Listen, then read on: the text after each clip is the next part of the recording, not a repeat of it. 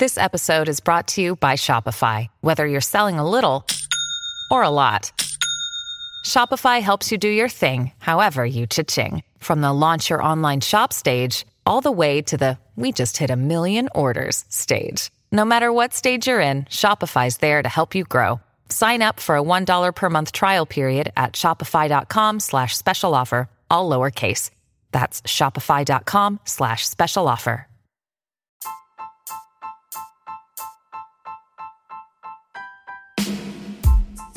Hey guys, welcome to the Tip of the Spear Leadership Podcast. I'm your host, Mike Nasti, and our goal is to create a movement of strong, competent leaders.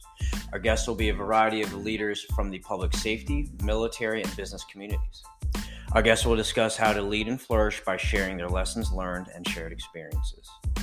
Today, on episode six, we will discuss the importance of communication and leadership with Mr. Todd Smith. Now, this episode is going to be, as I said, specifically about communication. Todd is a canine handler and has to use both verbal and nonverbal communication to communicate with his dog. Now, dogs have been used, I believe, since back since World War II times, and probably even before that, where they would do. Um, they were working dogs. You know, now they have emotional support dogs, and dogs in general have been you know, part of, you know, been, been man's best friend. And there's some really good dogs out there. And, you know, to be able to accomplish a goal, whether that's search and rescue, whether that's, um, you know, a military working canine or a police working canine or, you know, an emotional support dog, you know, communication is everything. The dogs need to be able to communi- communicate with you. You need to be able to communicate with them. And that's a process. So, in leadership, communication is a process as well. Whether you're communicating with a supervisor, a subordinate, or communicating with each other, there's different styles of communications, and sometimes communications can go good and both bad. So, you know, I, I get told by my wife all the time it's not what you say, it's how you say it. And that obviously is part of communication. So, we're going to take a dive into it, see where it goes. We're going to get through some really good information and, uh, you know, I've been looking forward to this episode for a long time. I'm glad we're able to get it straightened out and get it recorded. And this is going to be a good one. So, guys, please like, subscribe, and share to our podcast. Leave us a review. Five stars are our favorite because it allows us to reach more people and grow our community. Thanks, everybody.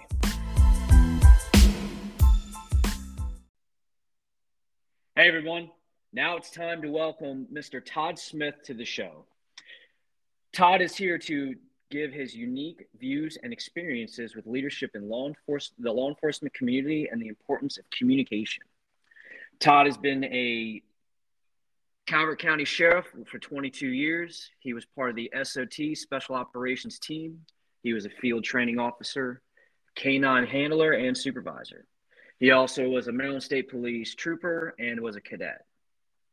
So, Todd, thank you for joining us please. How are you? It's been a long time. It's been a while. We go back pretty far. I'd yeah, say, we do. Uh, tw- over 20 years at this point now. 2001, I think, was when I was uh, joining the volunteers. You were a sheriff then as well. That's where I first met you. Um, yep. I do. I remember the canines. I remember the uh, interactions on calls and off calls, and just you know your face in the community, which is to me is a big thing when it comes to uh, policing. You know, I don't have any experience when it comes to being a police officer. I've never done it. Uh, I grew up in a household where my dad was a cop and had law enforcement experience with the military.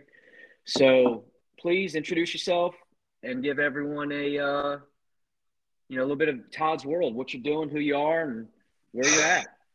Yep. Uh, honestly, it's it's not that exciting. Um, I would always consider myself a uh, a slow learner and a late bloomer. And uh, there's probably easier ways to navigate your career than what I chose at times, but I've had a good career. Um, basically, I started six weeks after high school with the uh, Maryland State Police as a, uh, a, cadet in the Truck Enforcement Division. I did that for two years until I was roughly 20 and a half, went to the police academy, graduated as a state trooper in 1990, um, was briefly in Harford County for a few months. And then I got transferred to Southern Maryland. Um, was there in Southern Maryland from 91 to 95. And uh, uh, you, you, I don't even know where you were at this time, but 93, 94 was a terrible budget crisis. Uh, state police went through some real hard times, frozen pay cuts or frozen pay steps, no overtime, the whole nine yards. And um, I was young and brash and restless. So I started looking around for other agencies and also actually came down between PG as an EPO and Calvert. And uh, I took the job with Calvert in 95, May 1st of 95. Um, spent another 10 years in patrol and um, was a field training officer. I did four years on the special operations team when it was decentralized. I was more like an auxiliary team back then. Now these guys have since 9-11 they have incredible equipment and training and uh, you know great group of guys and then um, 05 um, my whole original reason for wanting to be a police officer was going to K9, but it's just a strange path. Mm-hmm. But uh, finally, I was, I don't know, man, 30, early 30s, I think, 34 around there. I was like, man, I, I, I want a dog. So studied, did all the testing, um, got a dog, went to canine school. First dog was Kilo. And I worked Kilo for probably seven or eight years. Um, during that time, I got promoted again. I'm sorry, I got promoted uh, to a first line supervisor in canine.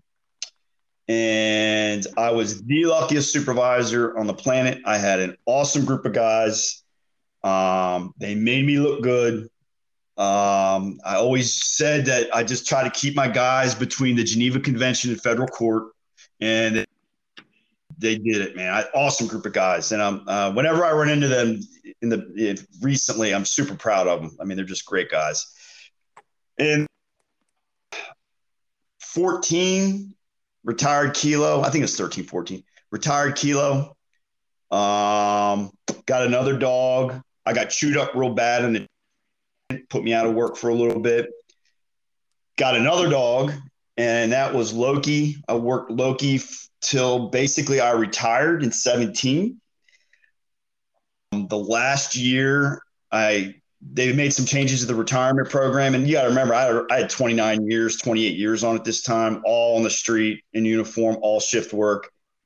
Time for a change, and um, started looking at some options because I could I could have stayed. I could have stayed us. I think it's 62 now, which I couldn't imagine doing that. But um, started looking around, and I got bit by the I got bit by the contracting bug, and I said, "Man, this looks kind of cool."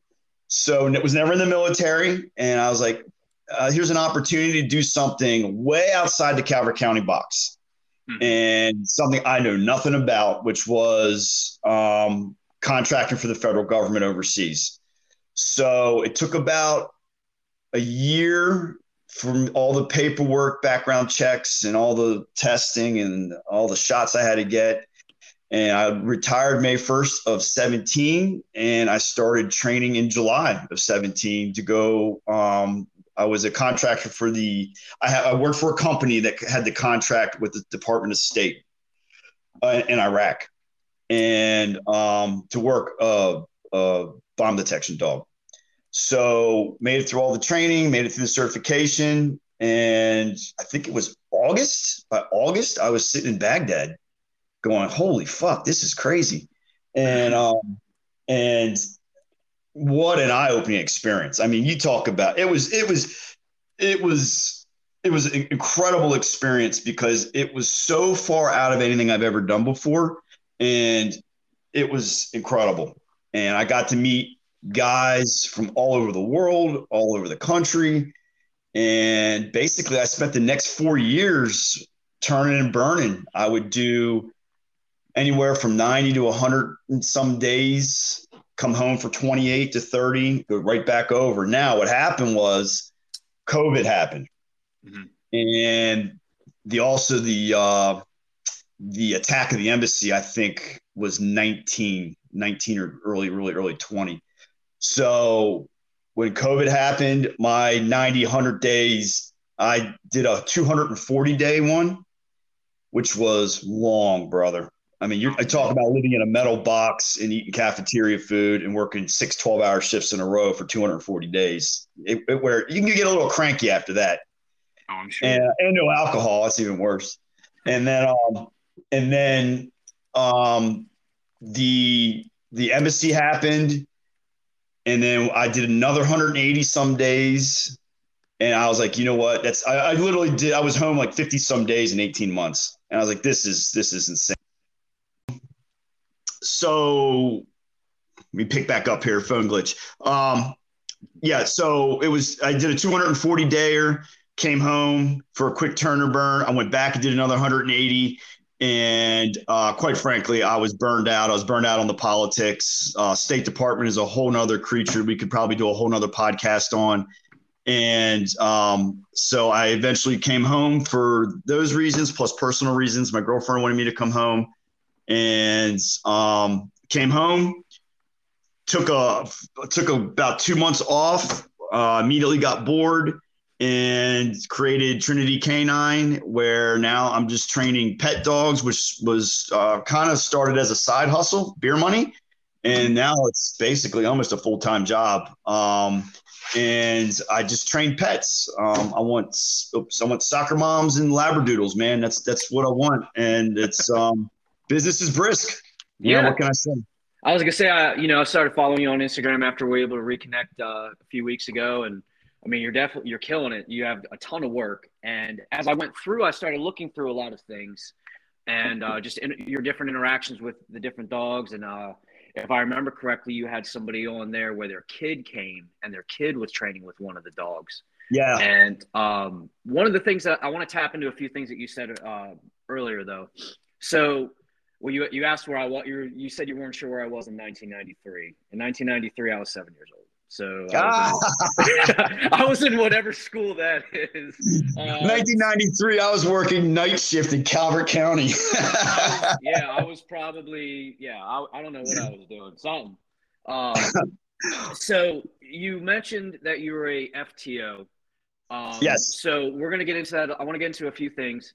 So the goal for this episode that I wanted to talk about is communication, right? Okay. Commun- communication is absolutely everything, and I think you you know as well as I do that when it comes to communicating, you have to um, be able to convey your message, and then whoever the receiver is, whoever the person is that gets the message needs to understand this, needs to be able to apply it. So, right. in your experiences through your different ranks as a police officer, you have you have a lot of them. Um, just give me some uh, some experiences that you've had and some challenges to your leadership and how communication made a difference. So you have to remember when I came on in 1988, the um, you were dealing with Vietnam era guys, um, and uh, there was a hierarchy, and you weren't in it. right. And and and, it, and that's kind of how I was raised on the job. So, um, and it, again, you know, I grew up on the job. I, I, I literally was sitting in an English class in high school, and and roughly six, eight weeks later, I was riding around in a 1986 Chevy Caprice on Interstate 95. You know, going, mm-hmm. whoa. So, I, I mean, I, I, and I can't say this is a good thing, but um, I, I, I, you know, these guys were tough, man. Some of these guys were tough, and and they were and they were, especially when I get out of the academy, because once you get out of the academy, you know, you've made it, you you you kind of passed, mm-hmm. and um, I definitely had mentors. I think mentors are super super important, and um, uh, to this day, I, I, there's one in particular that, or actually a couple that I still stay in contact with and you know consider friends. Um, you know, as we get older, I think it's important to self critique and kind of understand who you are when it comes to leadership. I am a triple type A personality. Um, I've been called intense. I've been called a lot of things. And sometimes for me, when it came to leadership, it was very hard for me at times to keep to not um, overreact. And as I got older, I got better at it, not perfect. Um, because you know there are times where, especially situations, is not a time for debate. I need you to do this now. Go. You know, um, and I, I've definitely learned through the years. Oh man, some people are going to listen to this and you're going to like bullshit. I try to mm-hmm. soften my approach, mm-hmm. um, but you know, I was me, if that makes sense. Um, so um, you know, certain things I did not handle correctly, and I I, uh, I was very hard on myself at times with with you know certain things because I wanted to be a good boss. Um, you know, I, I think when it comes to leadership, I'm kind of all over the map here. So reel me in if you need me to. No, you're doing you good. Know, keep, keep, going. You're good. Yeah, it, it's not proprietary. Uh, uh, nothing that I know is is I own and it's up to me. Like I see these, I see that I still run into the canine guys now, or um, I even still get phone calls about certain things, and I uh, it makes me so happy when I hear them still doing something like that I helped implement and still works to this day. And that got the the new guys under me that are now bosses are doing it with their guys, you know. So I think it's super important um, to pass the torch you know? Now that doesn't mean coddle and that doesn't mean um, i have to explain to you like you're a five year old everything. Um, but it also doesn't mean you need to be a douche about it. And um, you know I, I can't bring you into a vision of supervision or i can't bring you into what the agency wants if if it's nothing but conflict you know, it's just like a dog. Sure, honestly, sure. if I if I if I take a dog, like I got a dog here, I'm looking at right now. I have two German shepherds here, two completely different German shepherds, and I have one. If I threw a prong collar on that dog and started whipping it around right now, I would shut this dog down, and I, I couldn't get it to even probably go to the bathroom. You know, now the other dog next to it, I probably could do that because it's a hard dog. You know, mm-hmm. um, so I, I think it's important to to to kind of know your audience, you know, um, if that makes sense. Yeah. Does that make sense? It makes complete sense, and you actually brought up some really good points. So you obviously need to know, you you need to be tactful, right? You need to yes. be able to understand there's a right way and a wrong way to go about things. And you said it yourself with the, the dog example, which is a fantastic example of I mean, I I don't know what a prong collar is, but I can assume what it is. Like a choke chain, a choke yeah, chain. Yeah, So if you you know, there's different, and unfortunately, that's kind of just the way it is when it comes to life now with new generation of people when they're younger and they're, you know, it's just the generational. It's a, di- a generational difference, right? So, you know, you have to understand your approach for some may not work for others. Like you know, somebody that's older in your you know whatever you're supervising, you could go to them and you could like be straightforward with them and be polite or be tactful, but you can really crush them. Whereas if you do that to a 19 year old, 20 year old kid, they're going to shut down like, yeah, whatever, dude. Like, you know what I mean? So yeah. you, you, you brought up some really good stuff with that. And, you know, I think the biggest thing that I liked that you brought up was how you evolved over time through trial and error and your humility to it, right? Oh, so you, you know what Let I'm saying? You, and it's I have, go ahead, go ahead. Yeah, I, I, was gonna say it's not. I'm sorry to talk over you, but I, I, I, dude, I am. Uh, nobody is harder on me than me. Trust me. Sure. And I, um, you know, I, I tell you what my hot button was, and I, will be. I mean, shit, I'm long retired, man. Statute limitations are over. but um, yeah, um, safety violations, flagrant safety violations. Because if I allow you to do dumb shit out of laziness. Mm-hmm when I mean the most elementary, basic day three academy crap that you're violating, and you do this, and I don't say something, and then I got to say something five times. It's it's ridiculous, and there and there were times where I mean there there there were some one sided conversations that I probably didn't handle correctly. I'm going to be honest with you, but sometimes the you know sometimes the lion's got to roar a little bit, you know, and I I I you know, I, I roared a couple times. sure. Know? No, and, and, I, but I'm not proud of that either. Like I'm, I look back now, and um, I look back now, and I'm like, oh damn, that that kid probably hates my guts, man. But he might be alive today, and um, yeah. you know, yeah. Well, I'll tell you a really quick funny story. I just went to a fundraiser the other night for James Flint up in um, up in Anne Arundel, and um, uh, one of the older canine guys was there. Great dude and uh, a young guy was there. and I came up and um, Sean introduced me, and I said, "Hey, Mom, I'm Todd Smith. Nice to meet you." He goes, "Oh my God, I just heard about you last night or the other day." I was like, "Oh, what? I've been retired. I've been six years." He "Yeah, I pulled up in front of a burglary alarm at a, at a TA, and uh, I didn't do it, you know, tactfully." And and uh, the corporal said, "Thank God Todd Smith's not working and didn't see this because that was one of my big things. You pull up in front of an alarm." Um, but it's just funny how it kind of comes back, you know. Maybe the kid won't do it again. Who knows? You know? Yeah, yeah, and you know, it, I'd be lying if I said I've never mishandled myself as a supervisor and, and snapped at people. And you know, I remember there's a an example of one time where there was a guy that came in and he tried, and he did this in front of. Uh, I'm trying to think of how to say this correctly he did it in front of people that I work with, and we'll leave it at that. I think the guys that are listening that know what I'm talking about know what I'm talking about. But uh, he came, the guy came up, gave a joke, made a joke. I'm not gonna get too much into the details because it'll get it'll get us too far in the weeds.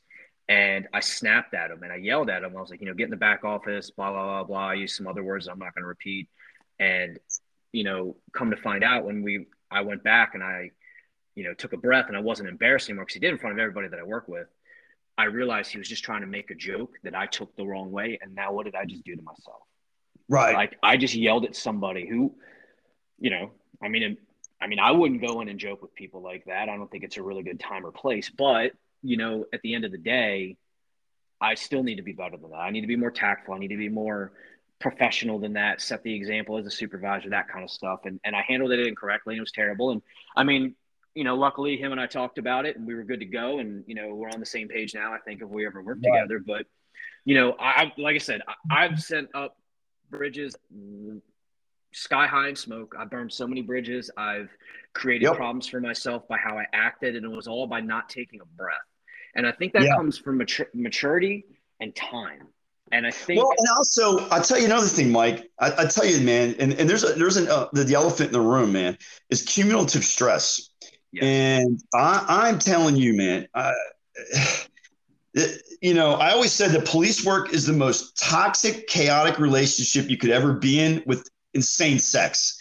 And and, and, and it, the thing is, is is it's usually not the street that stresses guys out. It's the internal bullshit that goes on. And um, like what? And, oh well, I, that's you, that's a whole nother pie. I mean, it's it, just give us a skinny version uh, for just for the listeners who may or you know, I, I, it's no secret that I had a, uh, uh, uh, let's see here. I had a very different vision of. I did not agree with the very head boss of his leadership and what he wanted, which was qual or quantity over quality. And I thought it ruined a lot of guys, but the way they were doing the job and um, quantity of I police just, work, a quantity yeah, of like tickets rather I mean, than quality of police work. Yeah, I, I community police. Yeah, all that. but gotcha. you know, I, I tell you another problem is is you you it, it's very careful. It's very easy. It's kind of like again like a dog. If, if you don't say if you don't stay consistent and if you don't stay clear, and let's just say you let loose one day and, and roll call. I know all you, all you guys just sit around the t- table eating breakfast all day, but nice. when you're when you guys are doing that, it's easy. Lineup. We'll call it lineup. That's yeah. Okay. Yeah. Sure. Whatever you want to call it, the buffet. So, yeah. So you know, it's easy. It's easy to let your guard down mm-hmm. and maybe joke around, joke a little bit inappropriate. But you know, it only takes one person to crash your whole glass house with a complaint or something when it, you know it was an on-off color joke or whatever where you know it is a very fine line when it comes to being a boss especially around guys that i don't know if this is right to say but you don't trust as much or you just don't know you know you don't know what their intentions are um, where other people keep score like oh man he said this i'm writing this down and and, and all that um, and you got to be aware of that too you know you can't uh, you know, I, I try to be, I try to joke around with the guys, and I try to be, but I also let them be, I also let them do their job. I wasn't babysitting them. That's my, I was big on that um, when it comes to. I'm to tell you, I was very big on that. I am not your babysitter. I'm your boss. If, if paperwork's due, paperwork. Let me give you a quick example. And uh, if these guys are, uh, if they, these guys hear this, they're going to remember this day because I'll never forget it. Mm-hmm. My very first day when I they decentralized canine, I got sent back to patrol and I had to run roll call. Roll call was on the second, third floor, or real second quick, floor. Real quick before you keep going, yep. just uh, just to clarify for again, like I, you know, I don't have a ton of law enforcement experience at all. When you go, when you said you went back to uh, patrol, you're going back as a sergeant. Uh, no, as a corporal. As a so corporal. a corporal in our agency was a first line supervisor. Okay, all right. Yeah, and the, o- the only reason I never took the sergeant's test up until then was because I, I would have had to come out of canine. I didn't want to do that. Okay. Um, Frontline so supervisor, what, you supervise a handful of uh, guys and girls. Yep. And all right, go ahead. So then, what basically what happened was they redistributed manpower. Um, we, we canine did fall under special operations, and then they just put us back under patrol. So I literally got attached to a patrol squad, and because I was a supervisor, I now was supervising half of a squad. Um, so anyhow, my very first day, um, I think it was 5 a.m. or I don't even know, it was 12 hour shifts, which was horrible to begin with. But anyhow, um, roll call roll call starts at zero five hundred. Period. Right. That doesn't mean you're coming in the door at zero five hundred. It doesn't mean five oh two. It means your ass is in the seat at at, at five o'clock, and um, I'm there and I'm the oldest guy in the room. You can be there on time. And the clock struck zero five hundred. I said, close the door and lock it. And um, I was missing half the guys. And um, I did roll call, and they were standing out in the hallway till I was done. And um, I just brought them in. I said, "Is there any any anybody confused what time roll call starts?" And they said, "Nope." I said, "Cool. See you later." You know. How many? how many were late after that? None. Oh, none. None. Nope. I mean, in rea- in reality, do you did your department uh, have a policy on tardiness when it comes to that stuff? Like, is that oh, something oh, yeah, you? Yeah.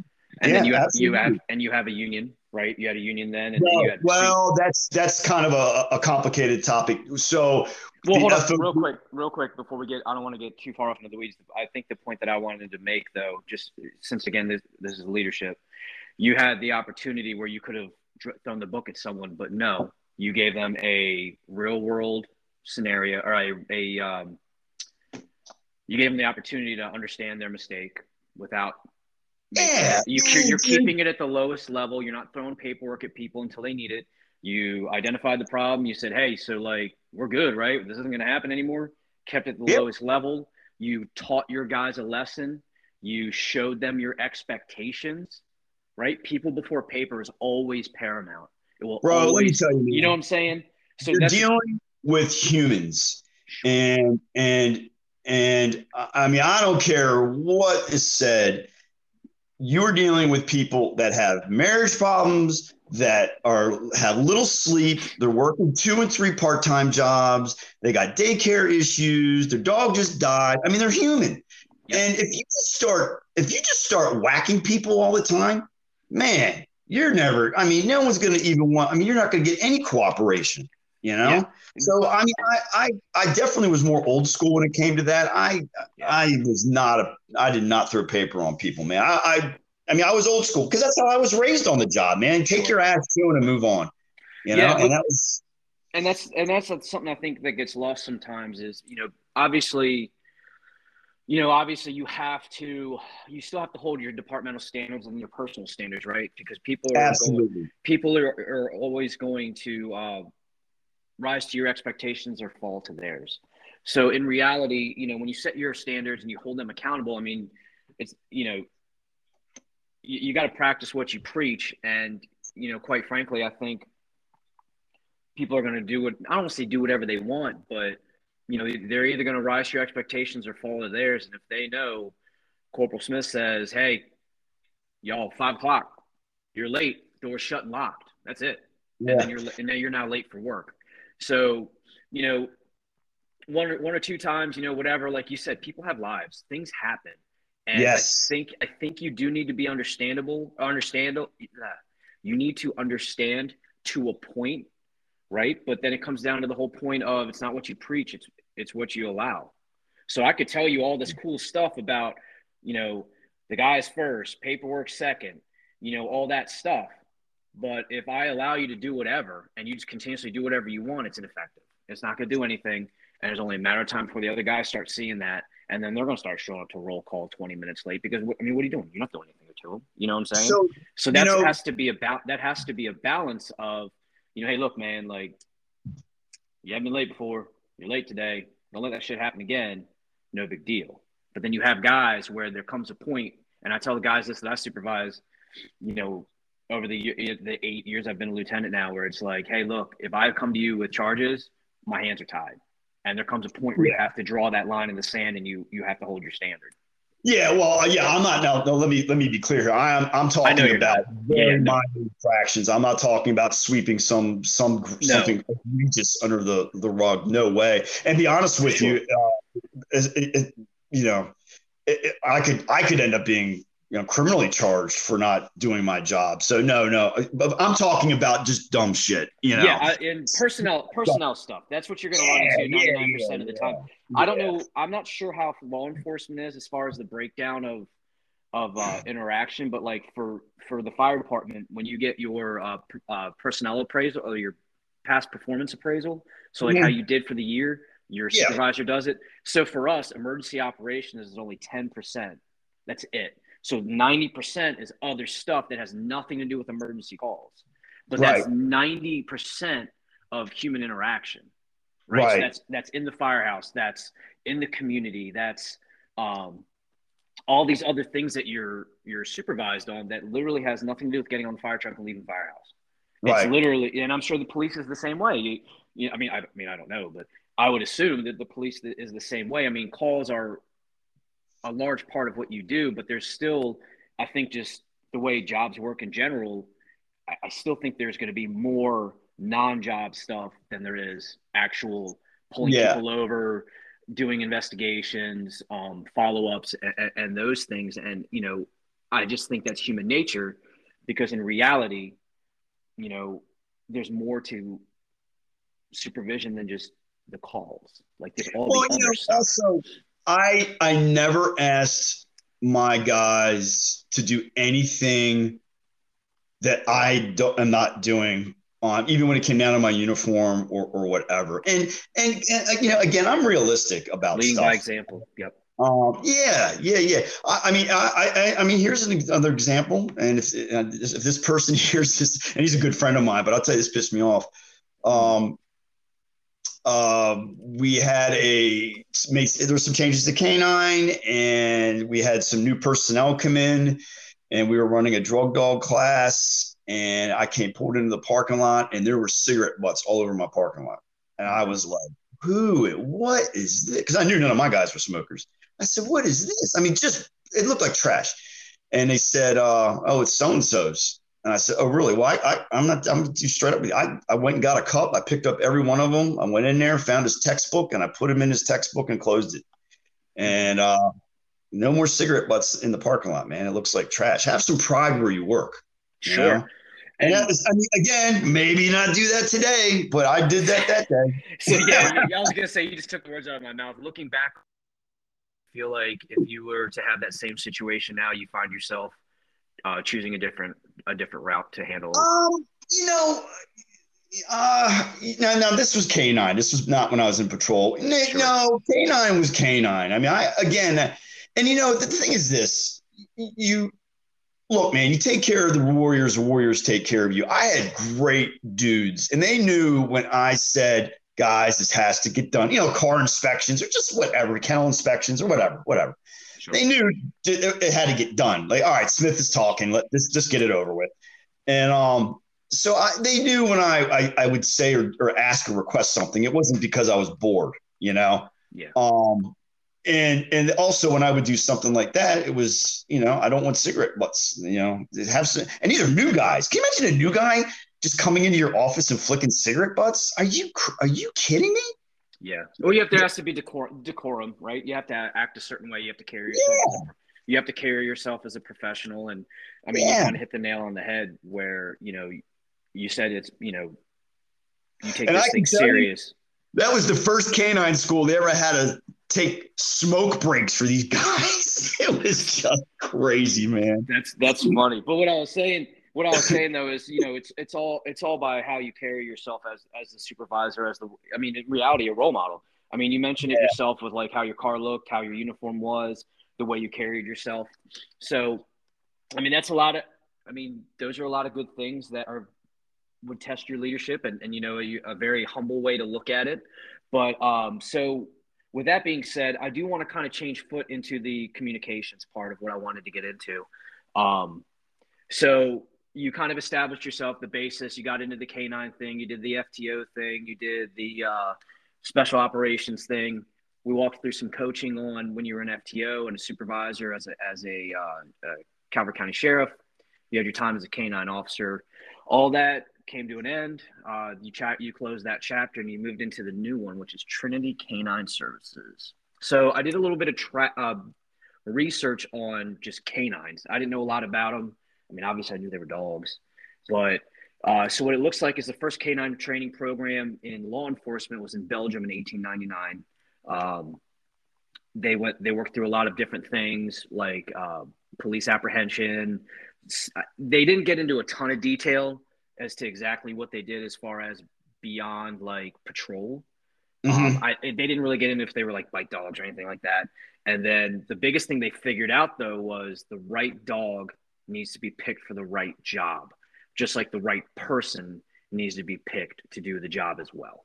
Right? You're not yeah. going to go to a Chihuahua and have him do, you know, something that a larger dog would do. I don't know a lot about dogs, so I do apologize for well, very well versed. I, I, um, tell you, Mike, that's one of the biggest issues that I run into. Um, I, is is these people choosing the wrong breed for their situation? And um, a lot of these people should have cats, to be honest with you. Um, you know, uh, these dog, these people that um, um, I had one a Belgian. The guy lives on a boat and got a Belgian Malinois.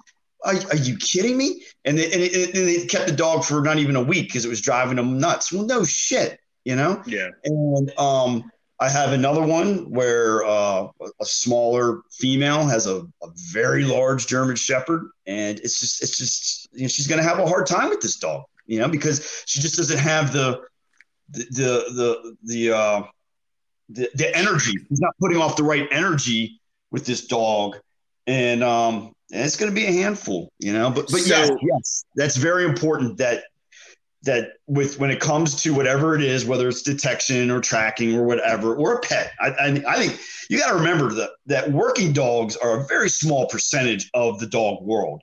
Most of it is pet the pet dog world. And with that being said, most people do not do the research. Um, they think they do enough that they feel comfortable, but a lot of times there's just bad breeding, bad genetics, wrong breed, you know, and um, uh, unethical breeding, you know, uh, all sorts of stuff. So, yeah, to answer your question. Gotcha. Yeah, no, and, and you know, you t- you kind of touched on part of what I was getting into with the uh, the guy on the boat and then the lady that has the dog. I think. Uh, oh, so I'm going to keep going with what I was saying. So, the Baltimore Police Department, who's local to uh, where we're from, had the first canine, their first canine squad in 1956. Uh, the military dogs were in the 20s and 40s from the military, and basically the long the long and short of what I was reading, and this is all from National Law Enforcement Foundation uh, history on canines. Uh, basically, what they were saying was they had a lot of success um, in the in the you know the 20s and 40s in World War II with uh, the dogs doing different things, whether it was the, de- the tech, detection, the tracking, the attacking all those things. So then that started getting bled out into law enforcement and then uh, what ended up being working dogs of today, whether they are the support dogs, search and rescue, like the urban search and rescue stuff. Um, so the biggest thing, I guess, what I wanted to get into with this and why I, like the uh, examples you gave of the guy on the boat and, and the lady, um, communicate nonverbal communication is very important. Nonverbal communication for human beings is gigantic, right? So you and I having a conversation, catching up after some time, is not the same as if you and I were sitting having steaks together, BS and you know whatever, cooking on the grill. Like the interaction is much much different. Just think about how easy it is to talk to somebody on the phone as opposed to text message, as opposed to being in person. Now I can physically talk to you, not on the phone, not by text, all that stuff, mm-hmm. right? That's very, very important. And so going while I was going through a lot of your your Trinity Canine stuff, what I noticed, and this is why I brought up those examples, was you know as I watched in these different videos of these different people, and then you handling these dogs, there's always uh, hand, there's hand signals, uh, verbal signals, and most of all is eye contact. There's a lot of eye contact with that. So, you know, obviously the goal here for a canine dog, and we'll just kind of stay into the like, let's say the contracting. Right, I want to go into the contracting first because now you're out of your comfort zone because you're in the Middle East. You're working through communications with people that speak a different language, and then you have this dog that is not a human being. So you have verbal communication, hand signals, your eye contact, all those things. Walk us through uh, how important communication was and some of the um, things you had to do and, and why communication played a part in, in your success. I know that was a little drawn out, but do you understand what I'm yeah, getting yeah, at? Yeah. Well, I, I can tell you that, um, again, I, I don't want to make myself out to be anything that I'm not. Um, I, I was, I worked a static security position um, for the Department of State sure. at a facility in Baghdad, but not at the embassy. Okay. Um, there was six. It was basically a fob. Is basically what it was attached to the airport. There's uh, there was various points of of, of um, entry and exit, and we manned those posts. Plus, we did some other stuff. Um, I was, I just want to be clear about that. It wasn't like I'm like goddamn SEAL Team Six jumping out of planes or something. It wasn't like that. I mean, I, I no. just was part of a static. I was static security for an embassy project. So, but that being said, I work with people from several countries in Africa, um, basically any other country that was in the war effort. Um, obviously, Iraqis, and um, it, it, you know, especially so let me give you a quick example. Let me give you a quick example. If you ever accidentally stepped on your dog's paw or bumped into your dog and you hit him even kind of hard and you look down and you smile or you say, Oh, sorry, buddy, and you move on, and dog's like, Okay, fuck it, I'm fine. You know, and because your energy at that point wasn't angry compared to a, a, dog gets struck out of anger or something like that, where they're cowering, or dogs are emotional sponges. They absolutely pick up. And we always say that the leash is the umbilical cord between you and the dog. They pick up everything that's southbound that leash. All right. And just like with the people over there, that um, a, lot of them didn't even speak English or very broken English. I mean, a smile was the big thing there um, you know, you look them right in the eye and you smile. And you got to remember now, uh, people sometimes lose lose. Um, you know, if they fail to understand. Could you imagine your country being invaded and 10, 15, 20 years later, they're still there? Could you imagine like walking into Prince Frederick and there's Russian soldiers there and and and and you'd be like, whoa, you know? And, and he said you you you have to remember that a lot of these people lived under Saddam or or or, or whatever, and um, they might not like you. You know, you might have killed their their uncle Izzy. You know, I, I mean, who knows?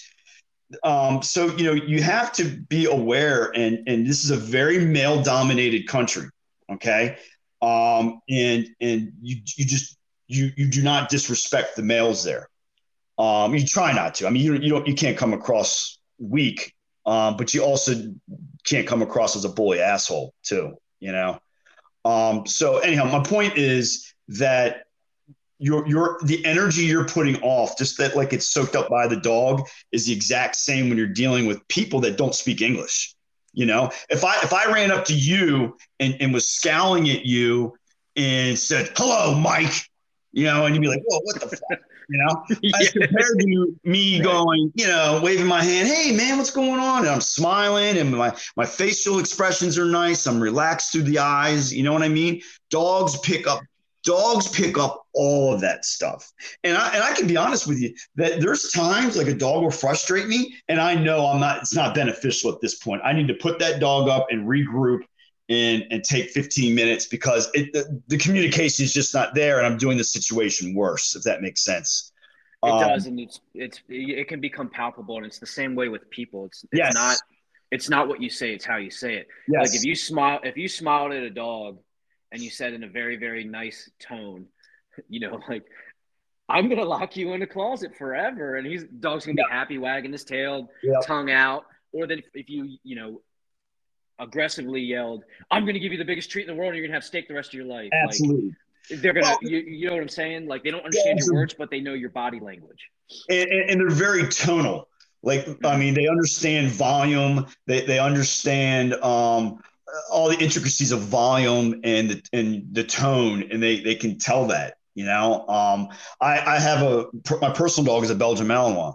And I mean, she's forever bumping into me or whatever, and and she just shakes, she shakes it off like eh, it's no big deal because my energy is not of anger. She knows she just she just runs into my knees or she just does dumb shit. She's a male, and um and and, and she, she doesn't miss a step. But you know, I can tell you that she's also done some crazy crap where I'm I'm like, God damn it, Fendi. And she she grabbed a beer one day, bit a hole in it, and shook it. I'm like, what are you what are you doing? I mean, she's yeah.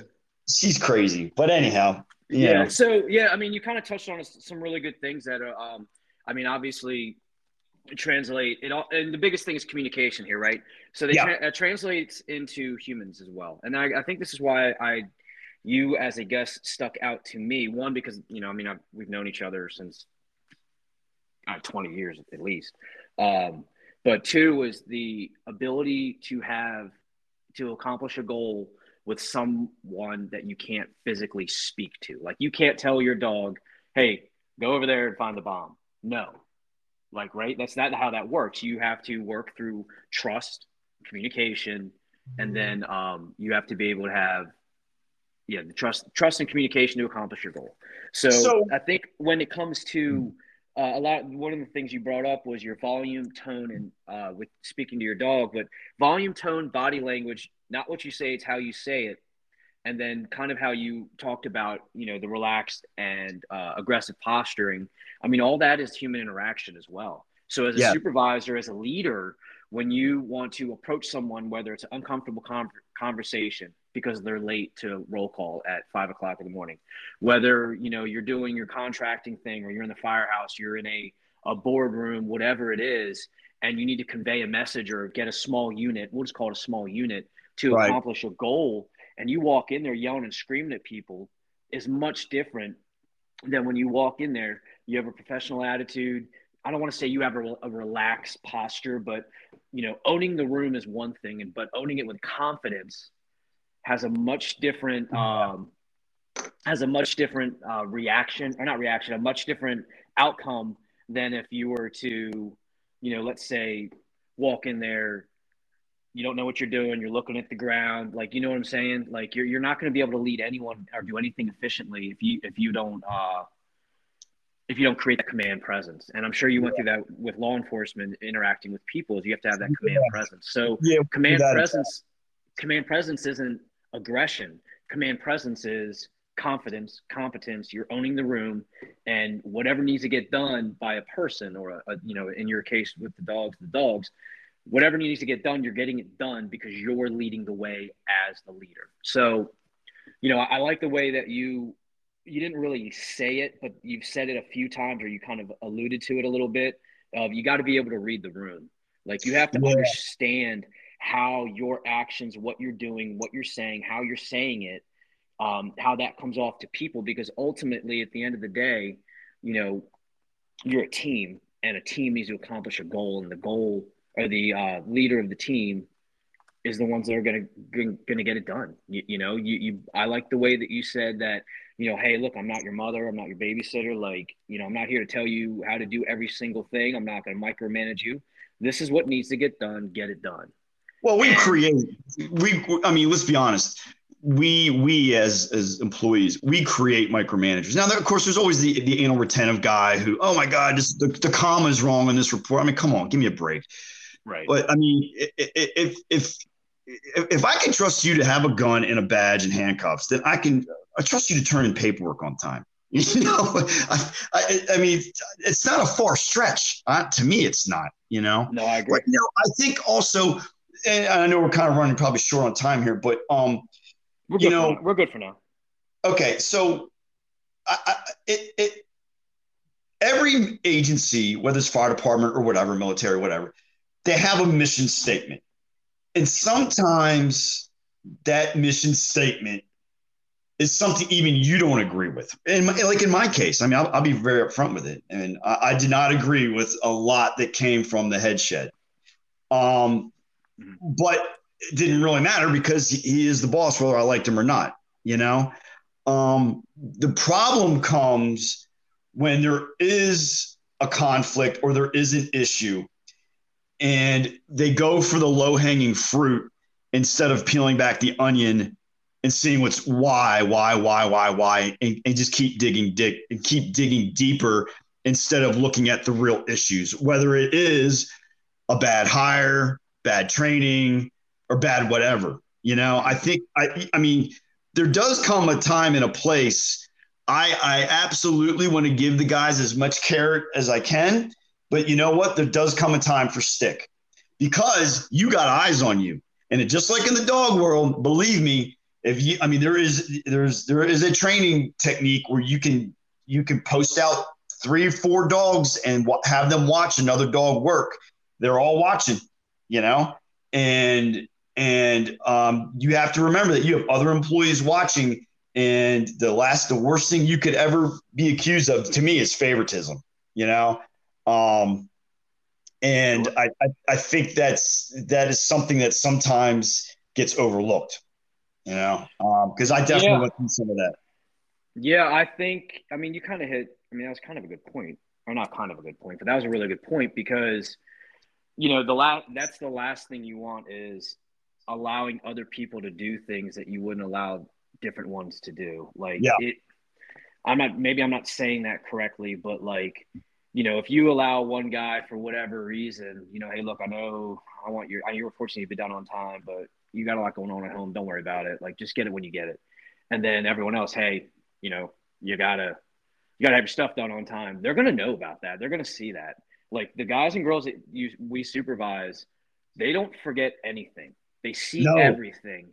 And yes. Here's the and here's the thing that this is a lesson that I've had to learn the hard way a few times, and I think I learned I got, I'm better for it. Where they're going to see and know everything that you do, and they may not come and tell you that they know it. They may not even allude to it. They may say to you, "Hey, man, you know," or they'll just go about their daily lives like nothing's going on, and somehow it comes up, and then they unload everything, and they unload stuff as they talk. You listen, you're like, "I know that's right. I know that's right. I remember that. I remember that. I remember that." This person's been hanging on to this for months, years, days, right. weeks, whatever it is.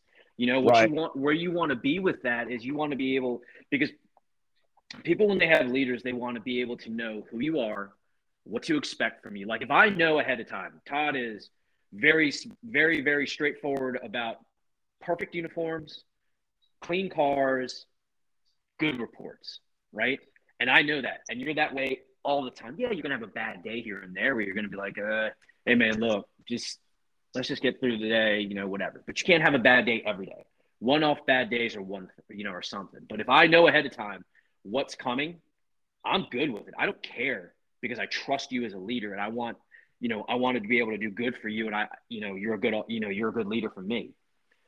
And I, that's hard to do if it's, well, which Todd are we getting today? Are we getting Todd's going through a divorce Todd? Are we getting Todd hasn't isn't able to pay his mortgage Todd? Are we getting yeah, you know Todd, Todd's okay today Todd? Like I mean I don't know. Like I don't know if you've ever had a supervisor like that where I mean, the wind blows and they're coming out swinging. Like I've had guys yeah. and girls that were very, very uh, unique, and I'll leave it at that. Where I was just kind of like on a, you know, what am I getting today? Like, you know what I mean? Right. Well, I tell you, you, you brought up a good point, and um, and uh, I, I, I tell you, man, I think part of my success, and I, and I use that term loosely. I mean, they I mean people wave to me when they see me, so they can't all hate me. But um, uh, I, I think I had street creds only because I truly had been through. There is nothing these guys are going through that I haven't been through. The critical incidents to the the personal shit in your life that you go through. To the sleepless, you know, having to work all night and then you got court and you're coming in on three hours of sleep, you know?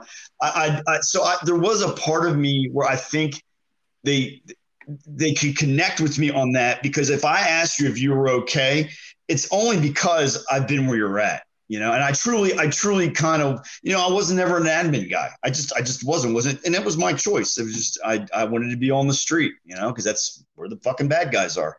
And, um, and I think it says something where you truly have a senior, senior guy. And honestly, I'm not sure about PG anymore, but I know like the agency I was with, they don't have a lot of senior guys anymore. A lot of us left, you know, um, and retired. And, you know, you don't have a lot of 25 year street guys, 30 year street guys there that when they say something, you listen, you know. Yeah, um, there's a lot of and, young guys out there now. Yeah.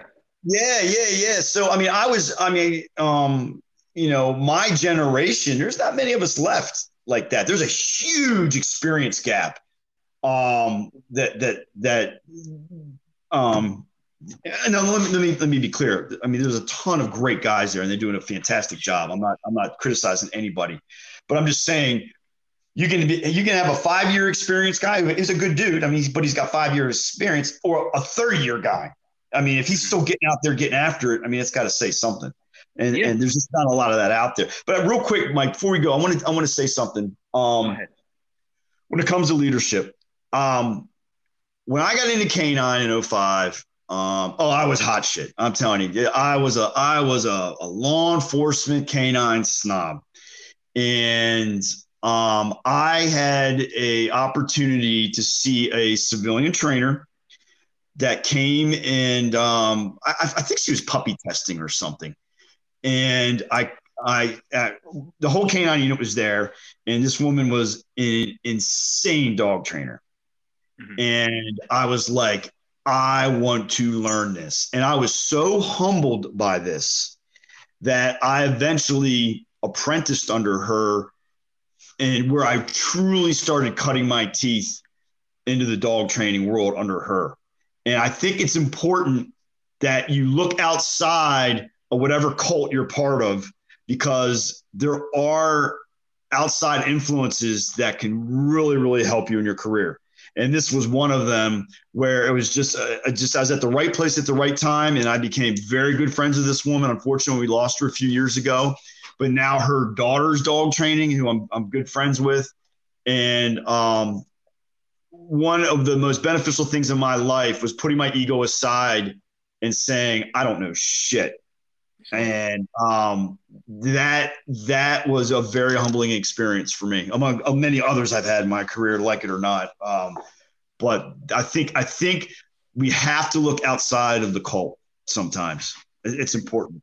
Yeah, you, I mean, you have to be humble. You you have to.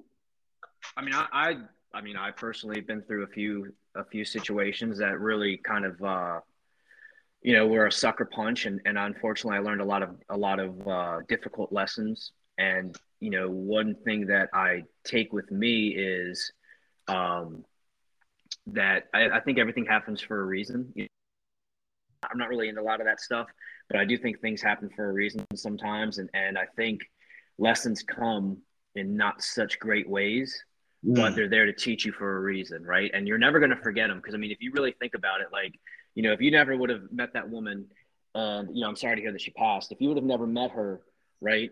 I mean, would you be where you are today? Maybe, maybe not. Oh yeah, I, I think you know what I mean.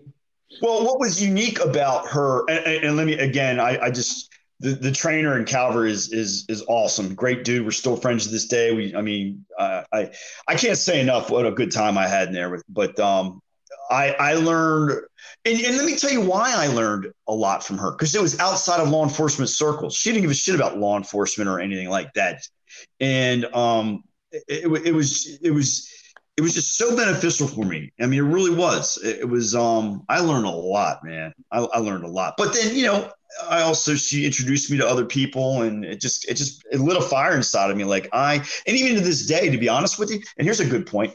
You talk about lessons learned I forever consider myself a student, forever. I, I have an insatiable appetite for information. It's just I don't know if I got OCD or what. I don't. They say it's a bad thing, but I don't think obsessive is. It's not a um, bad thing at all. No, I, I don't think so. Uh, my girlfriend does, but I don't. Um, but you know, to this day, I can't even tell you um, how many times I've reached out to trainers that are way more ninja than me and say, man, I just don't know what I'm doing wrong or I'm not getting this result. And, and, you know, it's okay to reach out, man. And, and it's for various reasons, for various reasons, you know? Sure. Uh, sure. Yeah. And you, and you have to communicate. I mean, that's part of reaching out and that's the whole genesis of this exact, this entire episode. You know, you got to reach out, you got to communicate. You have to be able to, um, get across, convey the message that you need to get across. You have to be able to communicate with people on your team to ensure that you're able to accomplish your goal in whatever field it is. I think so. I, I think it's just so important to keep it real with the guys. I say yeah. guys, it's encompassing girls too. I'm just saying the guys. Yeah, I think yeah. I think that you you you know you, you have I think you have to keep it real with them. They have to you know. I mean, I'm telling you, I can name several supervisors who truly cared about me as a as a as a as a human being, as a guy, as a male, as a police officer, um, even to the fact of uh, you know, hey man, uh, did you get any sleep today? Didn't you have court? Uh, look, look, go go in the office and do some paperwork for two hours or something like that, and you know that that type of thing where you truly care about somebody, um, or I, I, think just speaks volumes, man. To just like you, I, I care about you as a human being. Now, not to take advantage or, like I said, you know, coddle them, but they're, you know, life, it's life, dude. And plus, when you're talking about that job or, you know, dealing with the public and, and shift work and, whoo, man, that could be a kick in the nuts sometimes, man. It's, it, really it definitely is. No, it definitely is. And, you know, I think, and again, this is something we've touched on a few times. Uh, even though like the whole point of this this episode was communication, and this seems to come be a reoccurring thing is you got to care about people. You have yeah. to. Because if you don't care you know what what's the point even being here being around as a leader right? What's yep. the point what's the point in any of this if you don't truly care about people? And if you truly care about people and they know that you truly care they're going to follow you anywhere. So yeah well I, I, let me give you a quick example. I um you know every everybody's been doing the, the, you know a job like that for any length of time is going to go through a rough time. And and I, I, actually went through a pretty difficult time around 03ish and um, this one sergeant came to me and said uh, i want you to come and work for me. And he to this day um, i mean he he probably saved my career because it was i was just oh i was like a I was like stuck inside a pinball machine at that time and um and uh he cared and there's nothing that guy could have asked me to do that I wouldn't do for him. I mean, there's nothing. And that's and because he took the time to say, You're a good dude. I know you're going through some stuff right now. Please come and work for me. And it wasn't so he could babysit me. It was so to get me kind of out of the spotlight of of you know, he I, I kind of like was able to to sit in a corner of the county.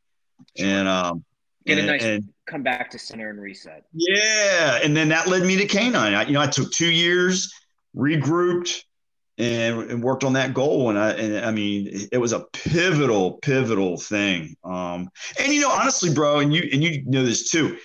I, each of us could give horrendous examples of leadership. I mean, leadership. You're like, I mean, what crackerjack box do you get your bars out of? You know, or your stripes. Um, you I've know, been and, that guy too, you know, unfortunately. I've yeah, yeah. You, no, you know, it. these these douchebags are, are are test takers, you know, and and and it's just wow, man. There's some there's some knuckleheads out there. There definitely no, is, and and, and they're just they're, they're solo career driven, and is nothing going to get in their way, including you. Exactly, you know? and that's and that's the worst part about it is because they're taking that they the the caring elements out of it. Absolutely. You gotta, you gotta love your guys. You really do. So, yeah.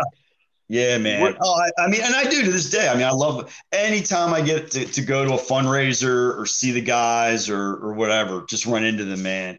I mean, it's it's. I, I mean, I mean, I think we talked about this briefly before we went live. Um, mm-hmm. Huge adjustment for me leaving the uh, contracting world and then becoming a uh, a house plant Monday through Friday guy. I mean, that yeah. was dude, you talk about slamming the brakes on. I went from, you know, getting rocketed in Baghdad and shit to coming home and, and, fucking traffic jams on Route Four. I'm like, oh my, what the fuck? yeah. nuts. And um, and it, it was it was it's a huge it was a huge adjustment. And and I, I'll say, I mean, I, I talked to some some buddies of mine that were prior military or or whatever, and I I, I talk about leadership. I mean, leadership doesn't mean rank. That has nothing to do with it. Sometimes there's there's many many there's many leaders. There's many many leaders that don't have a bunch of stars or bars. You know. And um, you know um, what? And real quick, I'm gonna cut in here real quick, and I apologize for cutting you off. The thing that uh, you touched on a really good point is and you've brought this up a lot about being one of the guys in that basic level because I don't like the basic level. Um, you know, leadership goes up and down the chain of command, and being a good leader, you have to start out as a good follower. And just because you're the guy with stripes or stars or bars, whatever your rank is, doesn't mean Bill, the five year corporal, can't turn around and say, hey, you know, Sarge, LT, whatever, hey, man, boom, boom, boom, boom, boom. You follow their lead and you just shut your mouth and let them take let them take it. And that's kind right. of like an informal leadership, right? So like in Absolutely. what I do for a living, what I do for a living, there's there's people that I work with that have a lot more time on than I do, that have more way more experience than I do. And I tap into that. I'm like, all right, cool. Oh, like oh, absolutely. You know, hey absolutely. man, you know, you don't have to, and that's the thing is, you know, hey man, you, you got this. Hey, what do you think we should do with this? I bounce stuff off guys that I work with a lot. And you know, I don't know what people think about that, but I, I got to tell you, I've I've had a lot of success with it. I've learned a lot of things, and unfortunately, I've learned a lot of hard lessons with it by being told, you know, hey, LT, like this isn't going to work, or it blew up in my face, and I get pulled aside, you know, hey, you know, Lieutenant, we need to fix X, Y, and Z. This is what should have been done. This is, you know, boom, right. boom, boom, and it's like, all right, cool. But that's the biggest thing is good leadership comes from good followership. Yeah, you know, like you, you know what I'm saying. So, I mean, we're we're hit, we're getting pretty close to that one hour mark. I think we might have gone over just a little bit, but I think that's a good point to. Uh, I think it's a good place to kind of end things or to finish up this episode. Uh, Todd, it's been awesome, man. It, it really has. You know, I hope I made sense. I know I talk a lot. oh no, no, look, man, you're good. Like I, I, I completely understood what you were getting at. Um, it's good stuff. You know, I think the goal for this the goal for this episode was communication and communicating is both verbal and nonverbal.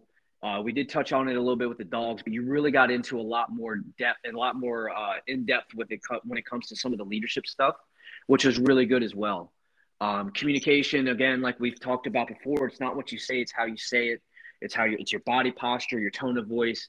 It's everything. So when you, you know, as you said, when you go to interact with people, regardless of how old they are, where they are in the rank structure. You got to come in with the correct attitude, and you have to put off the correct uh, message with your body language, your tone of voice, and those things. So, um, where's a good place people can reach out to you? You know, find you on social media. Do you have social media? Uh, yeah, I'm on um, Facebook, Instagram, LinkedIn. Uh, Facebook and Instagram is Trinity Canine Services. Uh, Facebook, uh, LinkedIn is just Todd Smith. Um, no website, you know, it's just me. Um, as soon as I hang up here, dude, I'm going out and start spinning dogs for the rest of the afternoon. Um, I, I really appreciate it, man. It was good catching up. And um, yeah, no, absolutely.